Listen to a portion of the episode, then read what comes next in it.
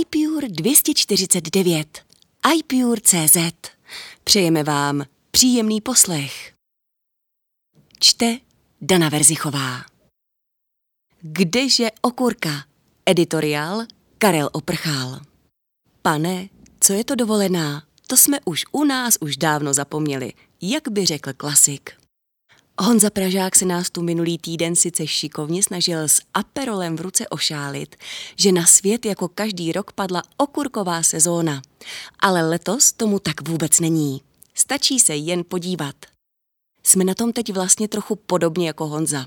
Vlivem pracovního vytížení a započavších příprav na srpnový termín státnic jsem byl donucen v poslední době zmírnit kadenci svých příspěvků do iPure. A těší mě moc, když vidím, jak urputně kolegové týden co týden plní jeho stránky. Nejen svět í té je plný událostí. A navíc se již blíží září, byť je to k nevíře, čímž opět započne smrtelné období novinek valících se ze všech stran, že to ani nebudeme stíhat vstřebávat.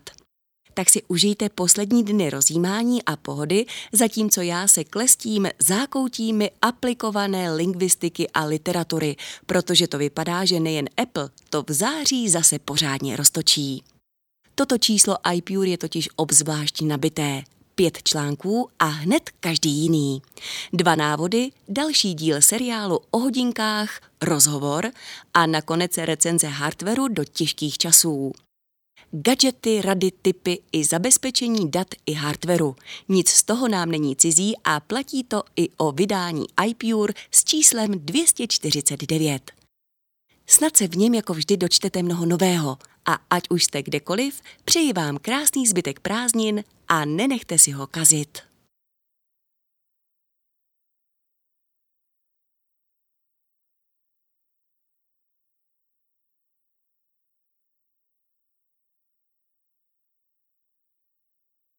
Cryptomator.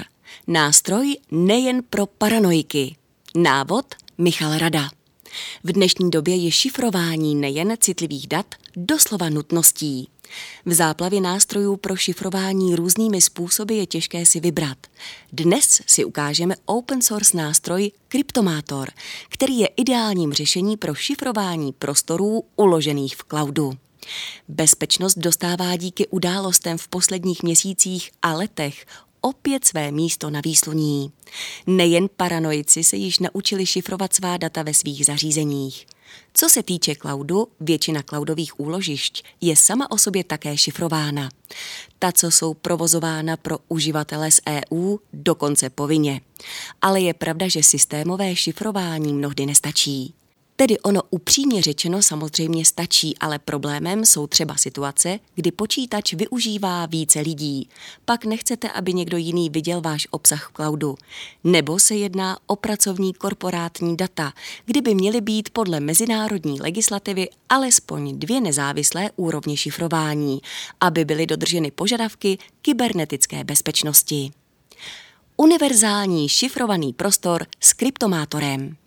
Ať už k tomu máte jakýkoliv důvod, nástroje na šifrování se prostě hodí. Je jich několik druhů, jednak šifrování jednotlivých souborů nebo složek, jednak šifrování celých virtuálních disků.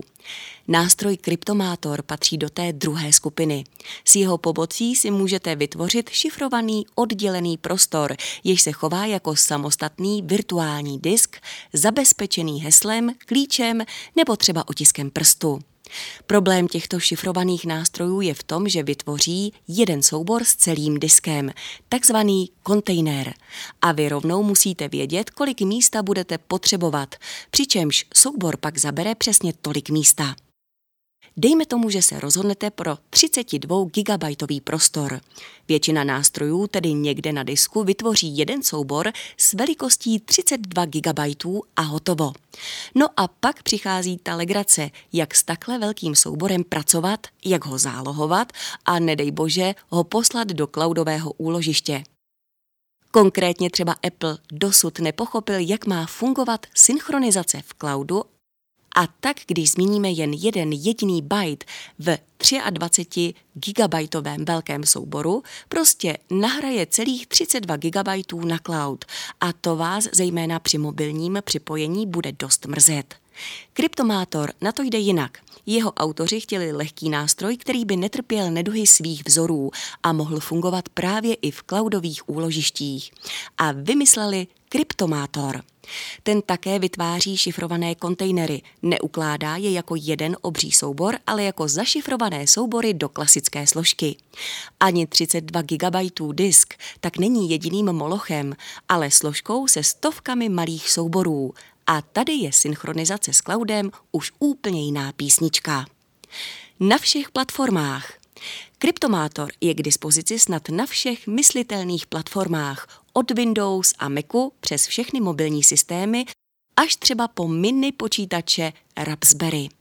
Výchozím místem je web w w w tečka cryptomator tečka org, kde najdete všechno, a to včetně odkazů do jednotlivých obchodů s aplikacemi, ale také i odkaz na repozitář GitHub, kde si můžete prohlédnout zdrojové kódy a dokumentaci a dokonce si udělat i vlastní klon Cryptomatoru. Samotná technologie využívá silné šifrování a neregenerativní klíče, takže bezpečnost je zaručena. Šifrování pak probíhá jen na zařízení, a to bez zásahu do šifrovaných dat. Tedy změny provádí samotná aplikace a zapisuje je až po zašifrování do kontejneru, což také konkurence nedělá vždy. Cryptomator má bezpečnostní certifikace jak pro G D P R, tak pro C S D v Evropě, takže jej lze využívat dokonce i ke správě utajovaných informací. To jen kdyby někdo potřeboval a abych udělal kolegovi Filipovi radost. Z webu či z obchodu si stáhnete příslušnou aplikaci a provedete buď instalaci klasickým způsobem, nebo pro platformy, kde to dává smysl. Dokonce existují i přenosné verze bez nutnosti instalace. Na Windows i macOS probíhá vše naprosto standardně. Jen si dávejte pozor, abyste stahovali opravdu oficiální verzi z webu cryptomator tečka org nebo z Git. Je totiž rozdíl mezi aplikací Cryptomator a Cryptomator dva. Samozřejmě ta s dvojkou na konci je o dost lepší a hlavně aktuálně podporovaná. Asi jediná vada na kráse je, že mobilní verze aplikace na iOS není zadarmo. U open source to sice překvapí, ale přece jen vývoj pro systémy Apple vývojáře něco stojí a navíc tím podpoříte skvělý nástroj. Já jsem tedy ani chvilku neváhal. Pro ostatní platformy je pak aplikace zcela zdarma. Zdarma jsou dokonce i knihovny integrující technologii Cryptomator do jiných aplikací. Jeden trezor vládne všem. Po stažení aplikace přichází ten okamžik, kdy si nejprve vytvoříte nový kontejner a pak to celé začne fungovat. Kontejneru se v názvosloví Cryptomatoru říká trezor, vault. Mimochodem, aplikace jsou v češtině, takže i neangličtináři se nestratí. Vývojáři se snaží, aby aplikace na všech platformách vypadaly a fungovaly stejně, což se samozřejmě daří jen částečně, ale mechanismy jsou opravdu stejné. Jde zejména o následující kroky. Za prvé, na prvním zařízení si vytvoříte nový trezor, nastavíte jeho umístění a přístupové heslo. Za druhé, na ostatních zařízeních si otevřete trezor výběrem příslušného souboru ve složce s trezorem a přidáte si ho do trezorů používaných na daném zařízení. Za třetí, kdykoliv budete chtít pracovat s obsahem trezoru, jednoduše jej v aplikaci odemknete heslem, Face I D nebo Windows Hello. A vytvoří se samostatný prostor oddělený od zbytku úložišť. Na desktopu samotný disk, na mobilu složka viditelná v systému. Za čtvrté, trezor můžete umístit k sobě na disk, na domácí či firemní server N A S, do jednoho z dvanácti podporovaných cloudových úložišť, na uzavřený server Web D A V či kamkoliv, kam vám to daný systém umožní. Jde totiž o složku s obsahem a samozřejmě trezorů můžete mít nekonečně mnoho. Jeden na iCloudu, dva na Dropboxu a pak ještě třeba domácí video pro dospělé v trezoru na domácím N A S. Jak na to na desktopu? My se zaměříme samozřejmě na platformy Apple, ale to, co zde popíšu, funguje velice podobně i na dalších systémech. Na Macu si nejprve stáhnete aplikaci, nejlépe rovnou z webu cryptomator tečka org. Jen klikneme na Download Now a ono to samo pojede. Aplikaci si normálně přesuneme do aplikací v systému a spustíme. Nyní je otázkou, zda nějaký trezor už máme nebo ne. Pokud ne, tak si ho musíme vytvořit. V obou případech poslouží tlačítko Přidat trezor. Dostaneme dvě možnosti a to je Vytvořit trezor a Otevřít trezor. Klikneme na Vytvořit trezor. Otevře se dialog s nastavením, kde vyplníme především název trezoru a jeho umístění, kde si můžete vybrat z mnoha cloudových služeb nebo jej uložit kamkoliv na disk, tedy i na iCloud. A pak se zadá ještě heslo a tradá, trezor je hotový. Od této chvíle jej uvidíte v tabulce připojených trezorů. Pokud už někde máte trezor vytvořený a chcete jej jen používat na tomto počítači, zvolíte místo toho tlačítka Otevřít existující trezor. Otevře se dialog s výběrem místa, kde je trezor uložen, nebo cloudového úložiště. Vy jej jen vyberete a hotovo. Nyní máme trezor k dispozici v seznamu přidaných trezorů v hlavním okně aplikace. Pokud chceme mít přístup k obsahu trezoru, stačí jej jen v seznamu vybrat a stisknout tlačítko Odemknout nyní. Budete vyzváni k zadání hesla a trezor se připojí jako nový externí disk, který pak najdete klasicky ve Finderu. S diskem se pracuje jako s každým jiným, jen musí být po celou dobu odemknutý. Až s prací skončíte, jen zase v okně aplikace dáte tlačítko Zamknout a je to. A kdybyste náhodou chtěli aplikaci Cryptomator ukončit při otevřených trezorech, sama vás upozorní, že to není dobrý nápad. Jak na to v iPhoneu a iPadu? Také pro iOS a iPadOS existují aplikace v App Store. Stačí opět jen nainstalovat a otevřít. Přestože rozhraní vypadá trochu jinak, funkce jsou známé a i zde jsou popisky v češtině. Také na mobilním zařízení můžete vytvářet nové trezory, otevírat existující a pracovat s jejich obsahem. Dialogy pro volbu umístění trezoru se ale samozřejmě trochu liší. Budete-li chtít využít nějaké cloudové úložiště, budete se muset přihlásit prostřednictvím jeho aplikace. Pokud budete chtít otevřít existující prostor, budete vyzváni, abyste v rozhraní aplikace Soubory pro otevření souboru vybrali jeden konkrétní soubor, a to soubor masterkey tečka cryptomator. Tak systém pozná, kde je trezor umístěn. Na rozdíl od macOS se pochopitelně po odemčení heslem nevytvoří žádný další externí disk, ale obsah trezoru je přístupný systému a aplikacím jeho úložiště. Je tedy vidět v aplikaci Soubory. V seznamu umístění přibude nové umístění s názvem Cryptomator. Zde je asi jediná potíž celé aplikace a to fakt, že všechny trezory se v souborech bohužel v zamčeném stavu jmenují Cryptomator. To je trochu matoucí. Nicméně, jakmile je trezor odemčen, chová se složka úložiště tak, jak jste zvyklí. Výhodou perfektní integrace se soubory je i to, že rovnou z rozhraní aplikace Soubory lze zamčené trezory odemykat, a to buď heslem, nebo přes Face I D, Touch I D. Pokud si tuto možnost zvolíte u daného trezoru v jeho nastavení. Integrace Cryptomatoru se soubory je příkladná. Fungují všechny funkce, a to jak v souborech, tak i v aplikacích třetích stran, což se nevždy povede. Trezor na mobilním zařízení může po nečinnosti sám sebe zamykat a navíc synchronizace upraveného obsahu do cloudu probíhá okamžitě, nikoliv tedy až po zamknutí trezoru. Toto jednoduché řešení s aplikacemi plně lokalizovanými do češtiny se hodí i pro naprosté začátečníky, ale spoustu možností poskytuje i pokročilejším uživatelům. Šifrované prostory se hodí jak pro spolupráci v cloudu, s čímž Cryptomator počítá, tak ale třeba i pro oddělení dat pro určitou věc. Já tyto trezory nepoužívám primárně kvůli bezpečnosti, ale abych si třeba oddělil data střihu médií od zbytku obsahu systému. Zbytečně je nevidím, když nechci, jakmile s nimi potřebuji pracovat, je to otázka pár vteřin a mám pro ně samostatný, tedy plně funkční disk.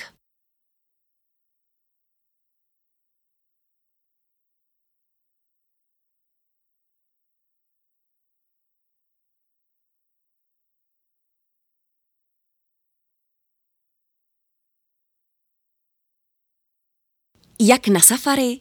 Návod Jakub Dressler. Když přemýšlím nad aplikacemi, které používáme, tak mě nenapadá žádná, která by byla tak silně spojená čistě jen s osobními zvyky uživatele. Internetové prohlížeče jako Safari nebo Chrome jsou na našich počítačích nebo telefonech mnohdy ústřední aplikací, se kterou pracujeme. Využíváme ale veškerý její potenciál. Já se chci logicky věnovat Safari, protože právě tato aplikace má původ v kupertinu.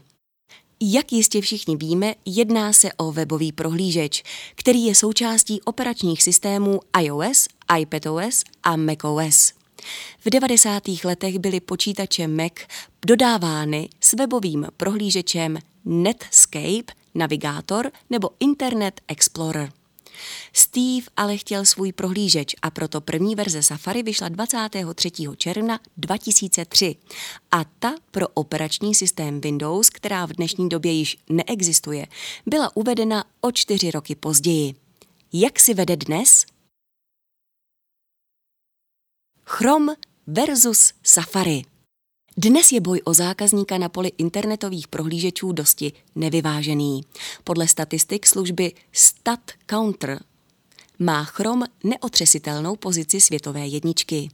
Chrome má více než šedesát šest procent podíl na trhu, druhý je Microsoft Edge s deset procent a na třetím místě je Safari s devět celá pět procenta. Na poli chytrých telefonů se situace mění jen v jednom detailu. Safari je na druhém místě s necelými dvacet pět procent.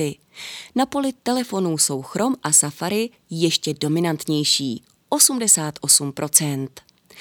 Zajímalo by mě, proč se jejich konkurenci daří na telefonech ještě méně než na počítačových platformách, ale zpět k Safari. Výchozí prohlížeč. Na nových zařízeních Apple je logicky jako výchozí prohlížeč nastavené Safari. Co dělat, když to chcete změnit? Pokud je řeč o Macu, tak si otevřete Apple před volby systému obecné výchozí prohlížeč, vámi vybraný prohlížeč. U iPhoneu musíte jít do nastavení, najít v základním menu v dolní části prohlížeč, který chcete nastavit jako výchozí, kliknout na něj a změnit výchozí prohlížeč ze Safari na vámi zvolený. Ať si vyberete jakýkoliv prohlížeč, všechny odkazy na internetové stránky se vám budou otevírat pouze tam, kde chcete. Nastavení. Nikdy není na škodu se podívat do nastavení dané aplikace. Tam najdete takové možnosti, že už nebudete potřebovat tento článek. Nastavíte si, jaký vyhledávač chcete. Můžete spravovat vyplňování na stránkách, a to nejen vyplňování vašich osobních údajů, ale i informací o vašich bankovních kartách. Rozšíření vám umožní vylepšovat Safari tak, abyste měli vše po ruce přímo ve vašem prohlížeči. Chcete si nastavit místo pro ukládání stahovaných souborů ve svém zařízení? K tomu slouží oddíl stahování. V agendě panely si můžete zvolit vzhled samotného Safari. Někomu se například nelíbí poslední úpravy designu ze strany Apple a proto má možnost si vrátit vzhled do toho designu, na který je zvyklý. Zajímavá je i agenda soukromí a zabezpečení. Ta by rozhodně neměla uniknout vaší pozornosti. A výčet možností tím zdaleka nekončí. Pokud vám toto všechno nestačí, koukněte i do pokročilého nastavení. Pár užitečných tipů. Pokud byste se podívali na stránky Apple, tak na nich najdete popis aplikací a jejich ovládání jako pro absolutní lajky v oblasti technologií. Je samozřejmé, že takto to popisují, protože mají opravdu velký počet zákazníků a ne všem je vše přirozené. Protože naši čtenáři nepotřebují vysvětlovat, jak si přiblížit text nebo co dělat, aby se vám vešlo více textu na obrazovku. Vynechám tyto triviálnosti a zaměřím se na poněkud zajímavější funkce.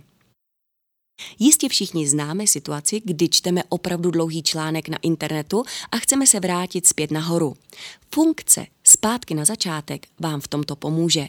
Stačí se prstem dotknout horního okraje obrazovky. Tato funkce není implementovaná jen do Safari, ale i do dalších systémových aplikací a aplikací třetích stran. Aktualizace stránky lze provést dvojím způsobem.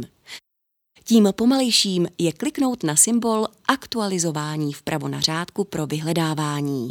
Tím druhým způsobem je přejet od horního okraje displeje k dolnímu. Sdílení je také velmi jednoduché. Již dříve jsem psal o funkci drag and drop, kdy můžete vzít například jeden nebo více obrázků a přesunout je do jiné aplikace, třeba do iMessage, a sdílet je. Pokud chcete sdílet odkaz na stránku, nemusíte zdlouhavě kopírovat text a zpětně jej zase vkládat. Stačí jen kliknout na standardní symbol sdílení, který je uprostřed dolního okraje obrazovky. Dále bych se zmínil o náhledu odkazu na webovou stránku. Pokud na odkazu podržíte prst, objeví se vám na obrazovce menu akcí, kde si můžete vybrat, jestli chcete stránku otevřít, případně v jakém režimu, jestli chcete stáhnout odkazovaný soubor nebo odkaz sdílet. V neposlední řadě je tady překlad webových stránek, který bohužel není dostupný pro češtinu, ale využít jej můžete. Pokud bude stránka například ve španělštině, tak si ji můžete do Safari nechat přeložit do angličtiny. Další přizpůsobení Safari můžete provést i v základním menu. Najdete tam oblíbené stránky. Pokud určitou stránku chcete mít ve svých oblíbených, jednoduše kliknete na symbol sdílení a zvolte Přidat do oblíbených. Samozřejmě za předpokladu, že jste na dané webové stránce. Co může být ještě zajímavější pro většinu z vás, je možnost upravit úplně dole. Tam si můžete nastavit, co uvidíte na úvodní stránce nebo jaké bude pozadí vaší domovské stránky. Funkce, o které možná většina z vás ani neví, je skupina panelů. Když kliknete na symbol dvou oken, dostanete se do menu panelů. Dole budete mít informaci o počtu otevřených panelů s šipkou dolů. Tam si mimo jiné můžete přepnout do anonymního režimu. Můžete si tam ale vytvořit i skupiny panelů, jako je třeba cestování nebo nákupy.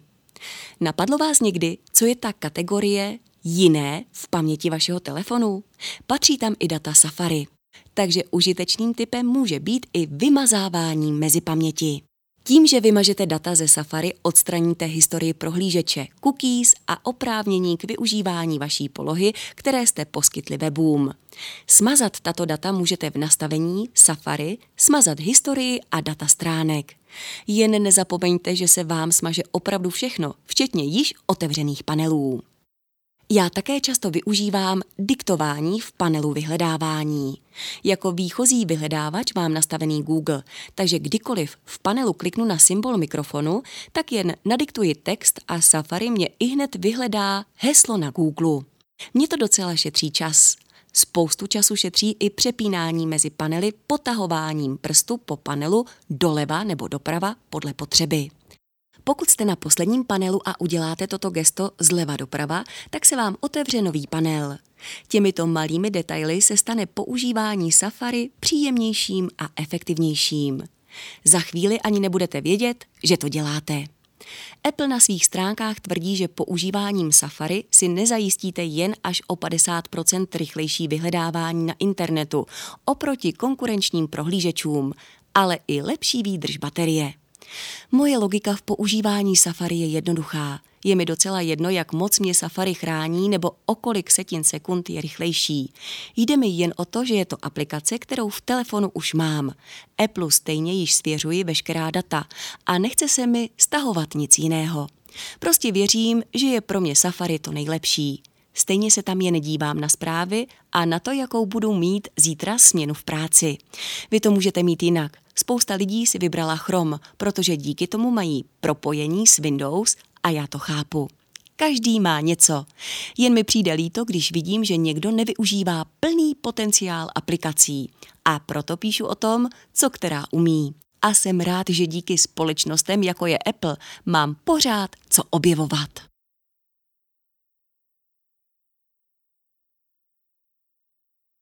Jarda Homolka. Vítězit s pokorou nebo prohrát se ctí.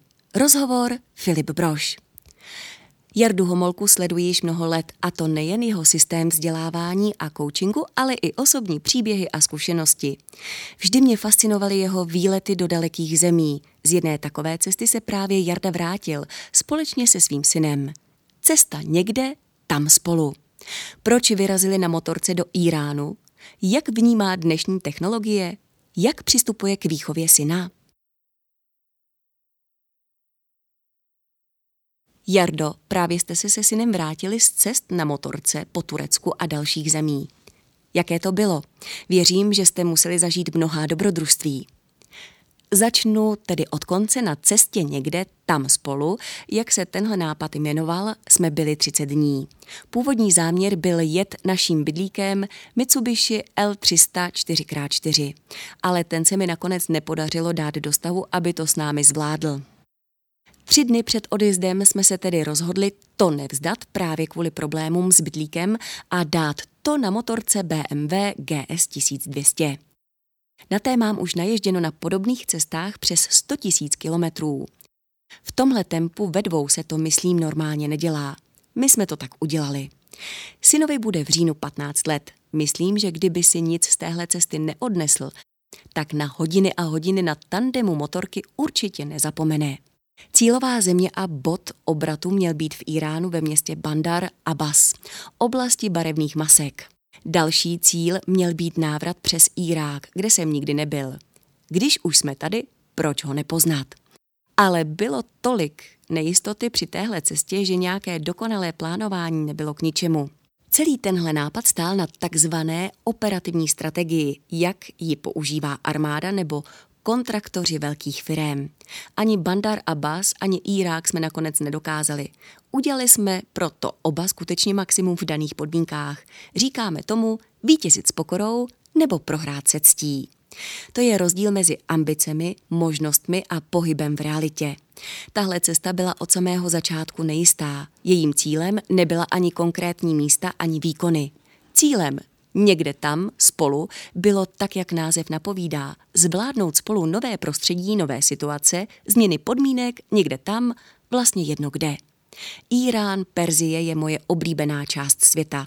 Vždycky jsem ji chtěl se synem navštívit, ale podmínky se teď ve světě mění tak rychle a nečekaně, že když to šlo i s tím minimem udělat, šli jsme do toho. Teď, když to jde, i když za těchto podmínek, jaké jsou, uvidíme, co zvládneme s tím, co máme a umíme. Něco nového se naučíme, víc si snad porozumíme. A poznat líp svůj pohled na svět, to byl hlavní cíl. Plán B byla nejméně Xerxova a Dareova Persepolis, kterou jsme zvládli a přidali k ní ještě Širaz. Úžasné místo na jihu Iránu. Irák jsme tedy alespoň objeli těsně u hranic, v nekonečných serpentinách a typologicky i lidsky jinými lidmi, než jsou Peršané, ze středu Iránu. S Kurdy, fajn lidmi, ale jinými. S jinými hodnotami, jinými cíli, jiným přístupem. Ale tady viděl můj syn, že dohodnout se dá skoro s každým, pokud se zvolí vhodná forma a přístup. To bylo dalším cílem. Někde tam spolu.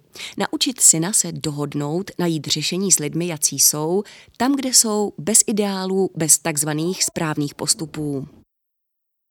Funkčně výhodně pro všechny strany s možností spolu dál spolupracovat. Rychle rozpoznat ty, kdo chtějí pomoci pro svůj dobrý pocit. Těm je potřeba upřímně poděkovat. Dále rozeznat ty, co chtějí pomoci, jen když je v tom příležitost i pro ně. S těmi je potřeba vyjednávat a hlavně rozeznat ty, kdo chtějí naší situace jen využít nebo dokonce zneužít. Na ty si dát velký pozor. To, myslím, ve svém věku zvládl doopravdy dobře i přes počáteční zábrany, nejistoty. Nakonec zařizoval vše kolem hledání cesty ubytování hraničních přechodů sám. Přivezl si domů spoustu kontaktů ze všech zemí, kterými jsme projížděli. Nejprve jasan, instagramové, ale i osobní kontakty s muži a ženami mladšími jeho věku, ale i se staršími, zajímajícími se o cestování, fotografování, bojové sporty, startupy. Uvidíme, jak s touhle novou sítí vztahů naloží. Vrátím se na začátek cesty. Vím, že tahle expedice není první, ale rozhodně si se synem takhle daleko vyjel poprvé, že? Cestujeme se synem už roky, ale byl mladší, byl spíš účastník než člen realizačního týmu. Už viděl celou východní i západní Evropu. Byl na západní Sahaře na obratníku Raka. Byl na Kavkazu, kde s námi skončil u ruského soudu, který nakonec pro nás dopadl víc než dobře. Byl na Pamíru, v Gruzii, Arménii, Náhorním Karabachu. Ale na motorce jsme spolu zatím byli nejdál před touto cestou na Korsice před dvěma roky a dali si tam i výstup na Monte Cinto. V loni jsme bydlíkem dali si Sicílii i s naším psem a výstup na sopku Stromboli, ale letos poprvé byl v roli sparring partnera v double týmu přímo zapojený od samého začátku do úplného konce s plnou odpovědností. Jak probíhala příprava? Stále používáš myšlenkové mapy? Proběhlo vše dle prvotní přípravy. Příprava byla rychlá a intenzivní. Nejprve jsme připravovali bydlík. Ten nakonec nevyšel, tak redukce všeho na minimum tak, aby se to dalo zvládnout, uložit na motorku. I tak jsme měli zas i věci navíc. Zvláštní kapitolou je trasování. Jsem stará škola, boomer. Jak si ze mě ten můj puberťák dělá srandu. Mám rád papírové mapy s pevným měřítkem. Líp se mi s nimi pracuje v představách. Odhad vzdáleností, času, nároků na zvládnutí. Stejně jako s myšlenkami v myšlenkových mapách na papíře se mi s nimi pracuje líp. Jasan, druhým krokem je digitalizace. Přenesení tras do navigace. Ale papírové mapy i deník z cest mám vždy sebou. I s místními se nad nimi lépe pracuje a orientuje než na Google. Ne, že by tam technologie nevyužívaly, jsou na tom stejně jako my, mladí i starší. Takže vždycky papírová mapa, barevný fix, mobilní telefon s překladačem a vše šlo skoro snadno. Měli jste sebou nějaká zařízení Apple či jinou techniku? Můžeš se při cestách spolehnout jen na iPhone, například při navigaci? Jsem fanoušek Apple. Letos poprvé jsem i veškeré fotografování a filmování, vlastně i postprodukci vsadil na iPhone třináct Pro. Můj syn v tom jede taky, tak nějak, dědí starší modely. Letos se rozhodl natočit dokument o naší společné cestě a odprezentovat ho po dohodě s panem učitelem ve škole kamarádům. Chtěl jsem si původně udělat radost ke svým narozeninám, které jsme spolu oslavili na cestě, kompaktem. Udělal jsem si tedy radost tím, že jsem daroval synovi také nový iPhone třináct Pro. Tak uvidíme, jaký dokument to bude. A dvě kamery a čtyři oči jsou základem spolupráce v double týmu.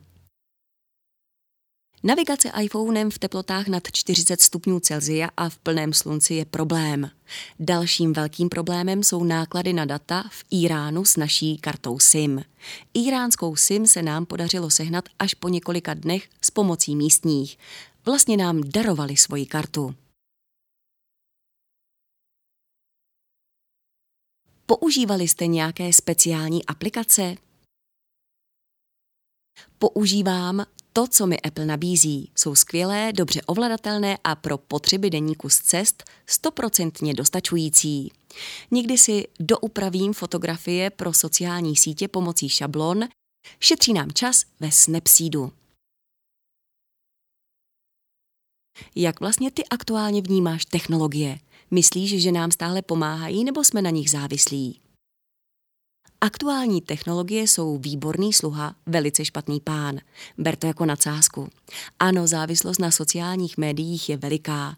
I tady v Iránu a všech zemích, které jsme museli projet, je standardem společně stráveného času. Lidí spolu, každý na svém mobilu. Všude a za všech okolností. Není-li co dělat jiného, jsme na síti. Mladí, střední i jetí. Hledáme-li něco, tak to hledáme na internetu. Neptáme se místních znalých zkušeností.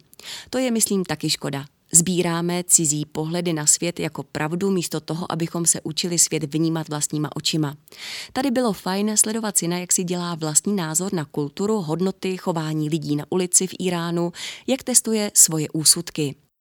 Snad ho jen nepodvedou média tak, jak se jim to běžně daří s námi. Hodně jsem sledoval tvou výchovu syna a různé přístupy. Jak to aktuálně vnímáš? Odmala je spíš vedený, trénovaný než vychovávaný, vycvičený. V rámci schopností a vždy kousek víc, než už zvládl. Učí se chovat a jednat vlastně na základě svých výsledků a zpětné vazby s trenérem, tátou nebo mámou. Trénujeme vlastně jednoduché věci. Překonávání překážek, překonávání odporu, překonávání sama sebe, tvorbu produktivních týmových vztahů. Nejen v běžném životě, ale i ve škole a ve sportu, kterému se odmala věnuje a který je, myslím, největší příležitostí pro rozvoj všech těchto schopností. A jasně vzorem. Vidí mě, svoje velké sourozence, naše kamarády v akci. To není o povídání o tom, jak by se to mělo, to je o pohybu v realitě. Trénujeme tedy zvládání různých situací, zvládání svých nálad, schéma je jednoduché. Za prvé, pokračuj v tom, co ti opakovaně funguje. Za druhé, začni s tím, co zlepší tvoji funkcionalitu. Za třetí, přestaň s tím, co ti brání dostat se tam, kam chceš nebo potřebuješ. A jasan, vše postavené na systému fair play hodnot. Už jsem to tu zmínil. Vítězit s pokorou, prohrát se ctí, rovná se dobré jméno. Jak vůbec reagoval na celou cestu? Plánujete něco dalšího? Určitě zvládl všechny překážky, které jsme spolu museli zvládnout, s velmi dobrým výsledkem. Blbé nápady, na ty nebyl ani moc čas, ani energie. Museli jsme toho hodně řešit. Byl u všeho jedna ku jedné. Říká, že to bylo OK. A Jasan, jak jsme se vrátili do Řecka, už chtěl víc a víc domů. Budoucnost by se mu teď líbila víc tak, že bychom jeli každý na své motorce a to se mu nedivím. Vlastně to první, co druhý den ráno udělal, nebylo, že by zapnul PCčko a začal mastit hry, které měsíc nemastil. Vzal si svoji motorku, sto dvacet pět kubíků a dojel za námi se psem po polních cestách na pumpu na kafe. Používáš nejen na cestách, ale i při konzultacích či osobním životě nějaké speciální workflow? Jsem už třicet let na volné noze, dělám vzdělávání. Vymyslel jsem takový svůj systém devíti kvalit a schopností osobnosti, jak zvládat dlouhodobě to, co je třeba. Učil jsem se hodně ze sportu, od kamarádů, z armády, z vlastních chyb, od mých účastníků workshopů. Workflow mám, říkám mu jízdní řád. Skoro deset let za minulého režimu jsem se živil jako strojvedoucí lokomotiv. Mám seznam okruhů aktivit a úkolů nutných pro chod mé firmy. Zatím to funguje třicet let. Uvidíme. Tedy co, kdy musí být a s jakým výsledkem. K tomu mám přidělené konkrétní dny a hodiny v týdnu. A jasně vznikají i nové, nejen plánované úkoly a aktivity. Ale ty vždycky musí mít nejen definovaný cíl, ale i zdroje pozornost. Proto zas všechno ve vizuálu. Myslím tedy nejen úkol, to jest řádek na seznamu, ale i dostupný čas a energie v kalendáři. A vyjednávám. A vyjednávám tak, aby se vše dalo splnit v nejkvalitě a v čase s přijatelnými náklady. To je podnikání. K tomu ještě vedu dvakrát týdně fyzické tréninky Vitality pro starší a pokročilé. Sám dál na sobě makám a studuju. Poslední tři roky mám po týdnu střídavou výchovu svého syna a den má jen dvacet čtyři hodin. Tak mi nikdy žádná upozornění neodvádějí pozornost. Ale já se tam, kam chci, vracím v pravidelných časech. Tvoje oblíbené zařízení Apple a aplikace? Jsem nadšený iPhonem třináct, fotograf a filmař. Ale na veškerou práci mi nestačí, tak mám ještě MacBook Air M jedna dva tisíce dvacet. Kvůli týmové spolupráci a sdílení hodně využívám Google Suite.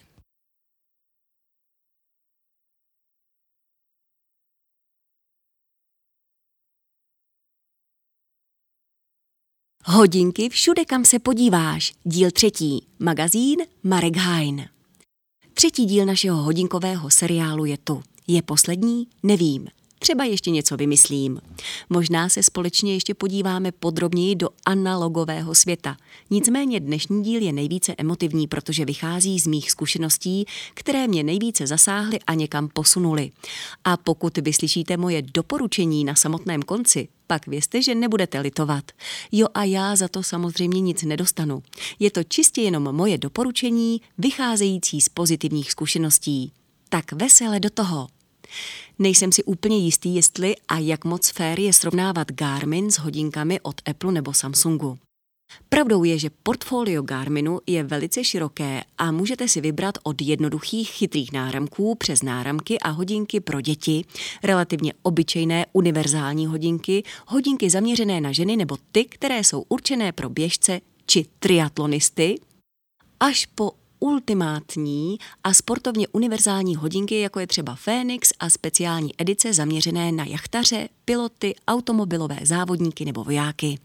U Garminu platí asi více než kdekoliv jinde, že si vybere opravdu každý. A to nemluvím o G P S navigacích, příslušenství a doplňcích zaměřených na konkrétní sporty a tak dále.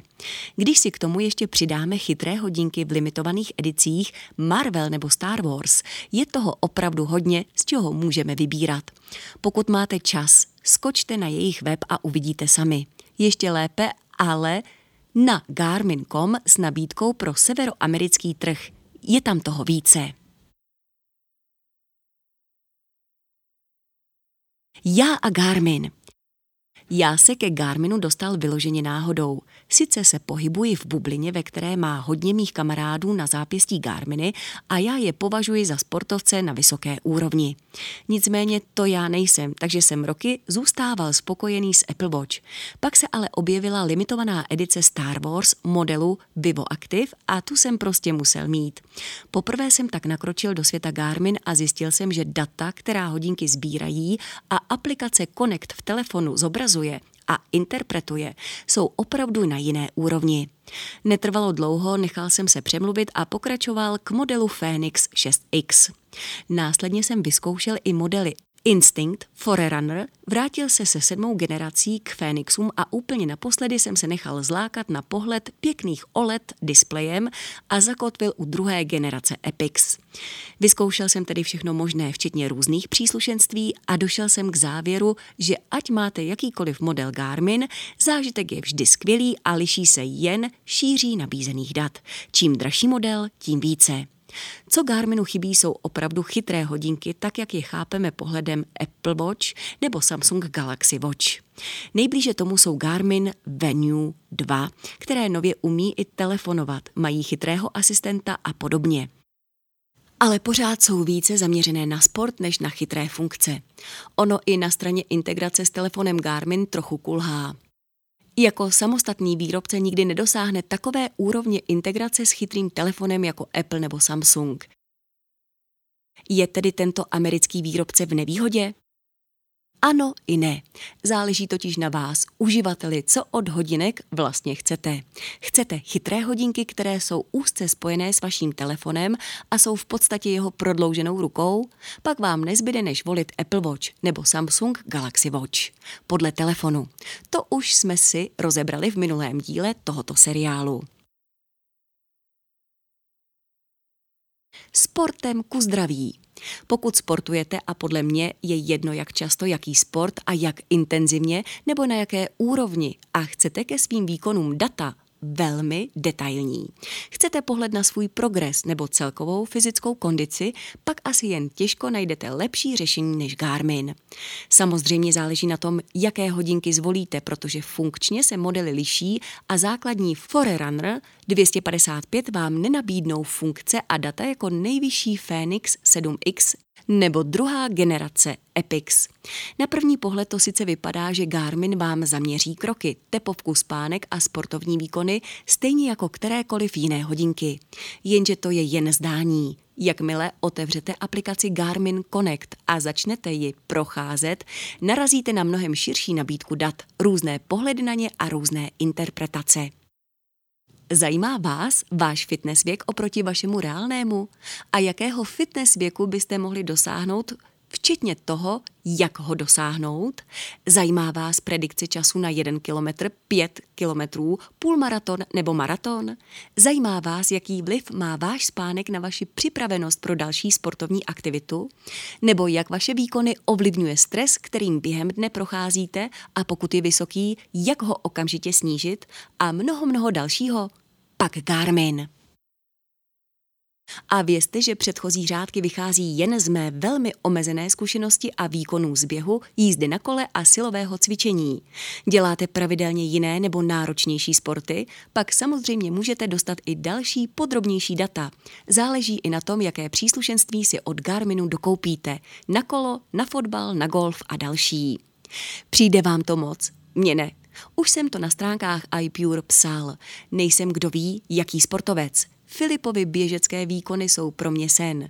Stejně tak to, co předvádí mnozí moji kamarádi na horských nebo silničních kolech, nebo při plavání. Jsem rekreační běžec a cyklista. Jenže miluju data, rád se v nich hrabu, rád si je procházím a rád hledám korelace. I vím, že tohle moje guilty pleasure mě tlačí k tomu, abych se hýbal pravidelně a zlepšoval se. Vždy, když si zaběhnu nový rekord na nějakou vzdálenost nebo mi hodinky zahlásí, že nastavili nový laktátový práh, mám radost jako malý kluk. Sleduji i kadenci při běhu, délku kroku, to, jak se tělo přizpůsobí okolní teplotě nebo jak rychle se srdce vzpamatuje z rychlého sprintu. Takový zážitek mi Apple Watch nebo Galaxy Watch nikdy nenabídly. Tím neříkám, že nejsou vhodné pro sport, to by bylo tvrzení mimo, ale nejsou na takové úrovni jako Garmin. Raní ptáče bez lahváče. Mám i takový ranní rituál. Za prvé si neberu žádný telefon do ložnice. Nechci před spaním nebo hned po probuzení koukat na displej. Ono je to nejen zdravé pro oči a mozek, ale i pro psychiku. Často se stává, že mě někdo vytočí hned po ránu, tak se snažím tyto momenty co nejvíce oddálit. Nicméně zajímají mě data, to už jste si předpokládám všimli. Mám tedy v Garminech nastavené glances nebo widgety, chcete-li, které mi ukazují zajímavá data. Začínám pohledem na spánek, jeho skóre a komentář, který hodinky nabízí. Pokračuji k body battery, tedy ukazateli toho, jak jsem si přes noc odpočinul a jak mám svoji životní baterii nabitou. Tady je jasně vidět vliv toho, co jsem předchozí den dělal, jedl a pil, na to, jak jsem spal a jak mám tuhle baterku nabitou. Dodržuji režim, přerušovaný půst, zdravá strava, pohyb, žádný alkohol. A spím skvěle, skóre spánku tomu odpovídá a hodnota body battery také. Dám si večer s kamarády pár piv a celá tahle část jde do kopru. Následuje hodnota H R V a taky nejnižší a průměrná tepovka během spánku. K tomu okysličení krve, frekvence dechu a úroveň stresu při spaní. To vše mi dokresluje obrázek toho, jak jsem spal a jak fit a připravený na nový den jsem. Následně se podívám na training status a training readiness. Tyto dva widgety mi ukazují, v jaké fázi recovery od posledního sportovního výkonu jsem, jestli a jak jsem připravený na další a pokud ano, co je doporučená aktivita. Pokud mám nastavený nějaký plán v Garmin Coach, tak i vidím, co mě ten den čeká, běh nebo odpočinek. To je toho. Je mi úplně jasné, že teď můžete namítat něco ve stylu, že tohle Apple Watch zvládnou taky. Ano i ne. Část z toho, co tu popisuji, ano, ale ten obrázek není takto komplexní a zaměřený na sport, výkon, připravenost a odpočinek. Jiní z vás mohou namítat, že se ráno probudí a vědí, jak se cítí, aniž by jim to museli říkat nějaké hodinky. I to je pravda. Ale jak už jsem psal, mám rád data a rád se jimi probírám a každému dle jeho gusta, nebo ne? A tak když toto všechno schrnu a přidám si do mixu hrudní pás H R M Pro, trenažer T A C X, na kterém jezdím přes zimu ve sklepě na kole a pár dalších drobností, mám tu sportovní ekosystém, který mi Apple Watch ani Samsung Galaxy Watch nenabídnou. Proto jsem je opět opustil. Něco tu chybí. Chybí mi z nich něco? Ano, chybí, ale považuji to za malichernosti, které jsem ochoten obětovat ve prospěch velmi detailních dat. Volání hodinkami mi nikdy nepřišlo jako výhoda, ale spíš divnost, takže to necháme stranou.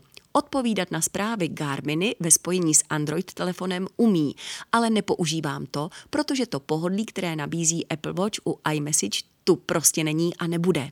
Chytrý asistent, ať už Siri nebo Google, to mi pravděpodobně chybí ze všeho nejvíc a mohu jen doufat, že když už se to naučili Garmin Venue dva, časem se tato fičura dostane i do Fenixů nebo Epixů. Zatím to ale oželím. Pak jsou tu aplikace jak nativní, tak ty od vývojářů třetích stran. Už v minulém srovnání jsme si řekli, že tady Apple hraje prim. Samsung na to zpovzdálí kouká a Garmin tuto hru snad ani nehraje. Je tu k dispozici Connect í kvé, což je obdoba App Store. V nabídce jsou nepřeberné množství aplikací, ciferníků a i sportovních aktivit. Pokud by vám snad nějaký obskurní chyběl. Aplikace se ale vzhledem a funkčností nemohou rovnat těm pro Apple Watch. Nicméně ono to ani není cílem. Mám kolem sebe několik lidí a naprosto je chápu, kteří jsou díky aplikacím a provázání Apple Watch s iPhonem schopni spoustu věcí vyřídit přímo z hodinek. Nakonec dělal jsem to taky. Ťukal jsem si do hodinek všechno možné. Ale čeho je moc, toho je příliš a přejedlo se mi to tak, že jsem na několik měsíců chytré hodinky odložil úplně. Přišlo mi, že jsou více otravné než užitečné a nosil jsem tak jen mechaniky. O tom jsem psal už v prvním díle. Výdrž, nakonec a konec. Zapomněl jsem na něco? Jasně, že ano. Na další poměrně nefér konkurenční výhodu, kterou se Garmin chlubí a díky které ostatním ukazuje záda.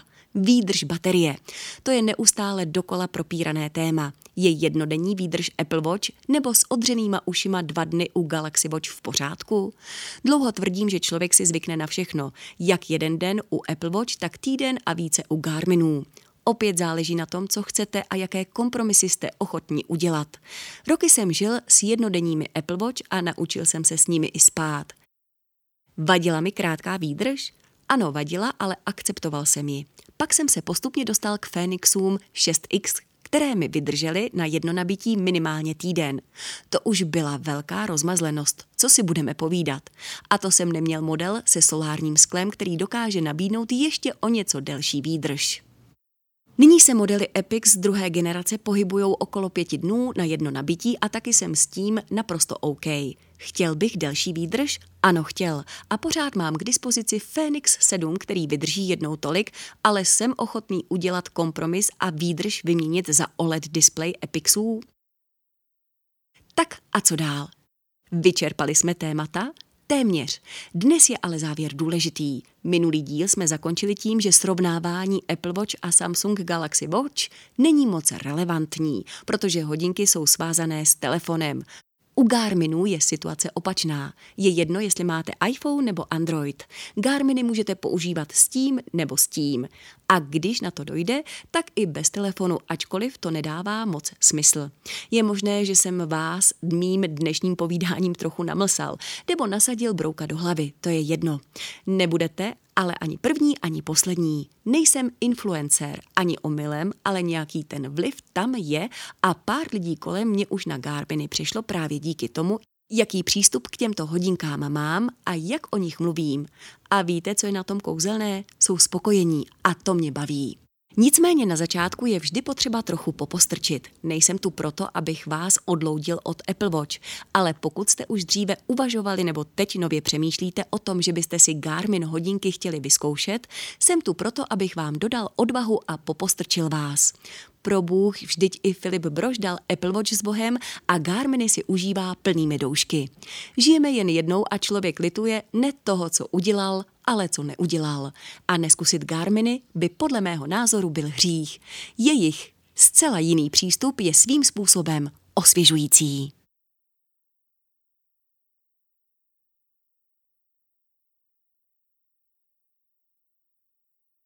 Prosíme, nevypínejte počítač. Recenze Karel Oprchal.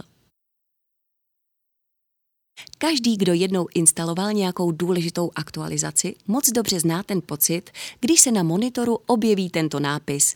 Nevypínejte počítač. Neodpojujte počítač ze sítě. Řeknete si sakra, ale jak mám snad zaručit, že zrovna v tomto momentě nevypadne proud? Ne, že by se to v dnešní době dělo zrovna často, ale například kousek od mého bytu se nachází důležitá rozvodna elektřiny pro okolní domy. A za poslední rok došlo k mnou nečekanému výpadku aspoň dvakrát. Pokud nemáte notebook, je dobré na to být pro klid v duši připraven. Řešením je baterie. Ale nejen tak ledajaká baterie. Oficiálně se to nazývá zdroj nepřerušovaného napájení z anglického Uninterruptible Power Supply Source, zkráceně U P S, což je zajisté termín důvěrně známý většině čtenářů. Familiárně se U P S taky říká záložní zdroj. Zjednodušeně řečeno se jedná o velikou baterii, která je sto procent času připojena k síti a čeká na svůj moment, aby svoji energii okamžitě poskytla všem k ním připojeným zařízení. Je to už pak jen otázkou typu U P S, zda energie protéká baterií celou dobu nebo je odkloněna na vedlejší kolej a baterie se pouze udržuje vždy připravena. Efekt je vždy vlastně stejný. Budete mít proud. A kdy, že nastane moment, kdy baterie vstoupí do hry? Nejčastěji právě v době nečekaného výpadku proudu, případně při významných výkyvech stability dodávky elektrického proudu v síti. S tím druhým má většinou jen málo zařízení problém. Většina zařízení je navíc vybavena vlastními zdroji či zařízeními s podobnou funkcí, tudíž si proud ze zásuvky upravují podle potřeby a nedojde-li k opravdu extrémním poklesům nebo nárůstům, nic nepoznáte. Kritický je právě ten neplánovaný výpadek, který může způsobit nevyčíslitelné škody u zařízení, co potřebují být neustále nebo především v určitých momentech v chodu. Například nepříjemnou ztrátu dat, trvalý kolaps systému a podobně. Těmito zařízeními jsou v dnešní době především servery, zdroje připojení k internetu, počítačové systémy, bezpečnostní systémy a jiné. Vyčleníme-li všechna profesionální zařízení, jako třeba podnikové kotelny, kde je potřeba mít situaci neustále pod dohledem. V diskuzi o záložních zdrojích energie hraje samozřejmě roli velké množství proměnných a efekt tohoto zdroje je hodně relativní. Třeba jeho výdrž závisí na momentálním odběru a podstatné je taky to, zda vy jako uživatel potřebujete, aby se zařízení při výpadku za každou cenu nikdy nevyplo, nebo vám stačí byť pár minut na dokončení práce a vy pak zařízení vypnete sami, dokud se proud zase nenahodí. Tak či onak je ale dobré záložní zdroj také doma mít. Zařízení s baterií se to netýká. Nesnad proto, že bychom najednou u nás doma začali panikařit vlivem světového dění a snažili se zachránit, co se jen dá, tak špatně na tom přeci jen jako společnost nejsme. Tatínek si pouze doma instaloval server N A S od Synology, o kterém se shodou okolností perfektně rozepsal kolega Březina v čísle dvě stě čtyřicet jedna. A tak šel ve svých úvahách dále a pořídil k němu baterii, kterou mi do jisté míry vnutil i ke mně domů. Po prvotním váhání a zdráhání se, že přece nebude vyhazovat z okna další peníze, jsem se poddal a zpětně se sám sobě samozřejmě směju, protože jeho nápad byl znamenitý. Instalace baterie je absolutně triviální a zbytek se už děje sám. Je to takový instantní pocit bezpečí. Doporučoval bych každému ho zažít. Ale k věci. Je nutné mít doma záložní zdroj energie? Možná podle internetu jsou tu totiž i lidé, kteří si k U P S připojují třeba ledničku. Mně by toto řešení teda nenapadlo, ale dobře, mít doma k dispozici elektrickou energii i v případě výpadku má evidentně mnohem širší využití, než by mě kdy mohlo napadnout. Naši pozornost zde ale pochopitelně přitahuje elektronika. Ty nejdražší a nejcennější kousky naší domácnosti, které jsou zdrojem naší zábavy, odpočinku i vydělávání peněz. Neumíme bez nich žít a proto jim dáváme tolik péče. Jako první je důležité si uvědomit, zda jsou vaše nejdůležitější zařízení závislá na konstantním přívodu elektrické energie ze zásuvky. To znamená, zda používáte notebook, tablet a telefon, tedy zařízení s vlastním zdrojem energie, nebo stolní počítač či Mac, který pochopitelně stojí na stole připojený ke zdi. Pokud máte MacBook, myslím, že vás jakékoliv výpadky a výkyvy energie vůbec nemusí zajímat. V moderním MacBooku máte dost šťávy i na dvacet hodin práce, takže za bílého dne ani nemusíte poznat, že k nějakému výpadku došlo. Pokud nepracujete s externími monitory a v pozadí vám nehraje televize. V opačném případě, pokud máte Mac nebo P C, jste vystaveni problému. Pokud vám uprostřed spuštěné hry, neuložené práce nebo nedej bože během výše zmíněné instalace vypadne proud, můžete se dostat do slušného problému. Jistě, že jsou moderní systémy i na tyto okolnosti relativně dobře připraveny, takže nevhodným výsledkem spíš ztratíte čas než data, ale já na svém P C čas od času instaluji i nový BIOS. To se počítač na pár minut dostane do takového režimu, ze kterého by se už nemusel ve zdraví dostat, pakliže by došlo k vypnutí. A proto jsem doposud při každé instalaci slušně trnul. Teď už ale nemusím, protože jsem všechen hardware na mém pracovním stole zapojil do U P S, konkrétně do A P C B E C U P S devět set padesát V A pro francouzský trh. Tedy se čtyřmi evropskými zástrčkami na zadní straně. Veškerým hardwarem mám na mysli počítač, monitor, reproduktory, lampičku i router. A pokud zrovna budu dělat cokoliv, mám při výpadku energie i několik desítek minut na to, abych vše dokončil, systém bezpečně vypnul a v klidu a míru čekal na to, že se proud zase rozjede. Co na to Windows? Tento typ U P S pro mě tatínek vybral z jednoduchého důvodu. Výkon, který je v případě potřeby, vestavěná baterie schopna podat, dosahuje hodnoty pět set dvacet wattů. Což například při psaní tohoto článku, tedy při běžné kancelářské činnosti, bohatě stačí na uživení celé mé herní sestavy po dobu dvacet pět až třicet pět minut. Jak můžete vidět na přiložených obrázcích, při spuštěné hře musela sice U P S propouštět i devadesát procent svého výkonu, kdy odhadovaná výdrž padla na jednu minutu a průměr se pohyboval okolo tři a půl minuty. Ale i to je dostatek času na zastavení hry a následné vypnutí počítače, čímž se ostatně momentální výdrž baterie dramaticky protáhne. Druhým rozhodujícím faktorem byla topologie U P S, kdy se této technologii říká line interaktivní, která je nejdokonalejší pro domácí a soukromé použití. Nejsem kdo ví jak vzdělaný v této oblasti fyziky, ale z technických popisů na odkazovaném webu a na Wikipedii jsem pochopil, že toto zařízení šetrněji zachází s vlastní baterií a nabízí ideální kompromis funkcí, co se úpravy stability elektrického proudu týče. Takže můj počítač za prvé dostane, co potřebuje, a za druhé i to zařízení má delší životnost. Jeho výkon samozřejmě nebude dostačující, pokud se v budoucnu rozhodnu upgradeovat počítač, ale v této situaci zatím nejsme a jakmile se do ní dostaneme, budeme na ní adekvátně reagovat. Externí baterii přijal Windows nad očekávání hladce. Při zapojení se musel udělat dvě věci. Přepojit napájecí kabely do U P S a propojit U P S s počítačem pomocí kabelu U S B. Po zapnutí U P S a následně počítače se U P S automaticky objevila v hlavním panelu Windows jedenáct jako baterie a v nastavení se odemkly stejné možnosti jako v notebooku s Windows. Pokud chcete pořádná data o chodu vaší baterie, budete si muset stáhnout nějakou aplikaci.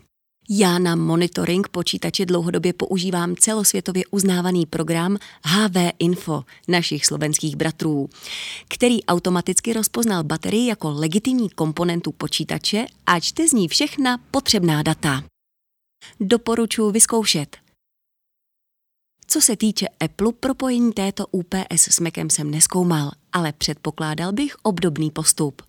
A P C je renomovaný výrobce a Mac má nejlepší O S, to nemůže dopadnout špatně.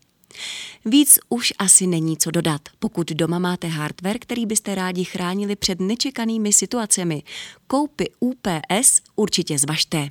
Řiďte se vlastními potřebami a recenzemi na webu. Určitě se doberete ideálního řešení pro vaši sestavu. Mně v tuto chvíli všechno funguje podle očekávání a jak to u záložních a bezpečnostních opatření bývá, doufám, že mě zachrání, ale zároveň budu rád, když je nikdy nebudu muset použít.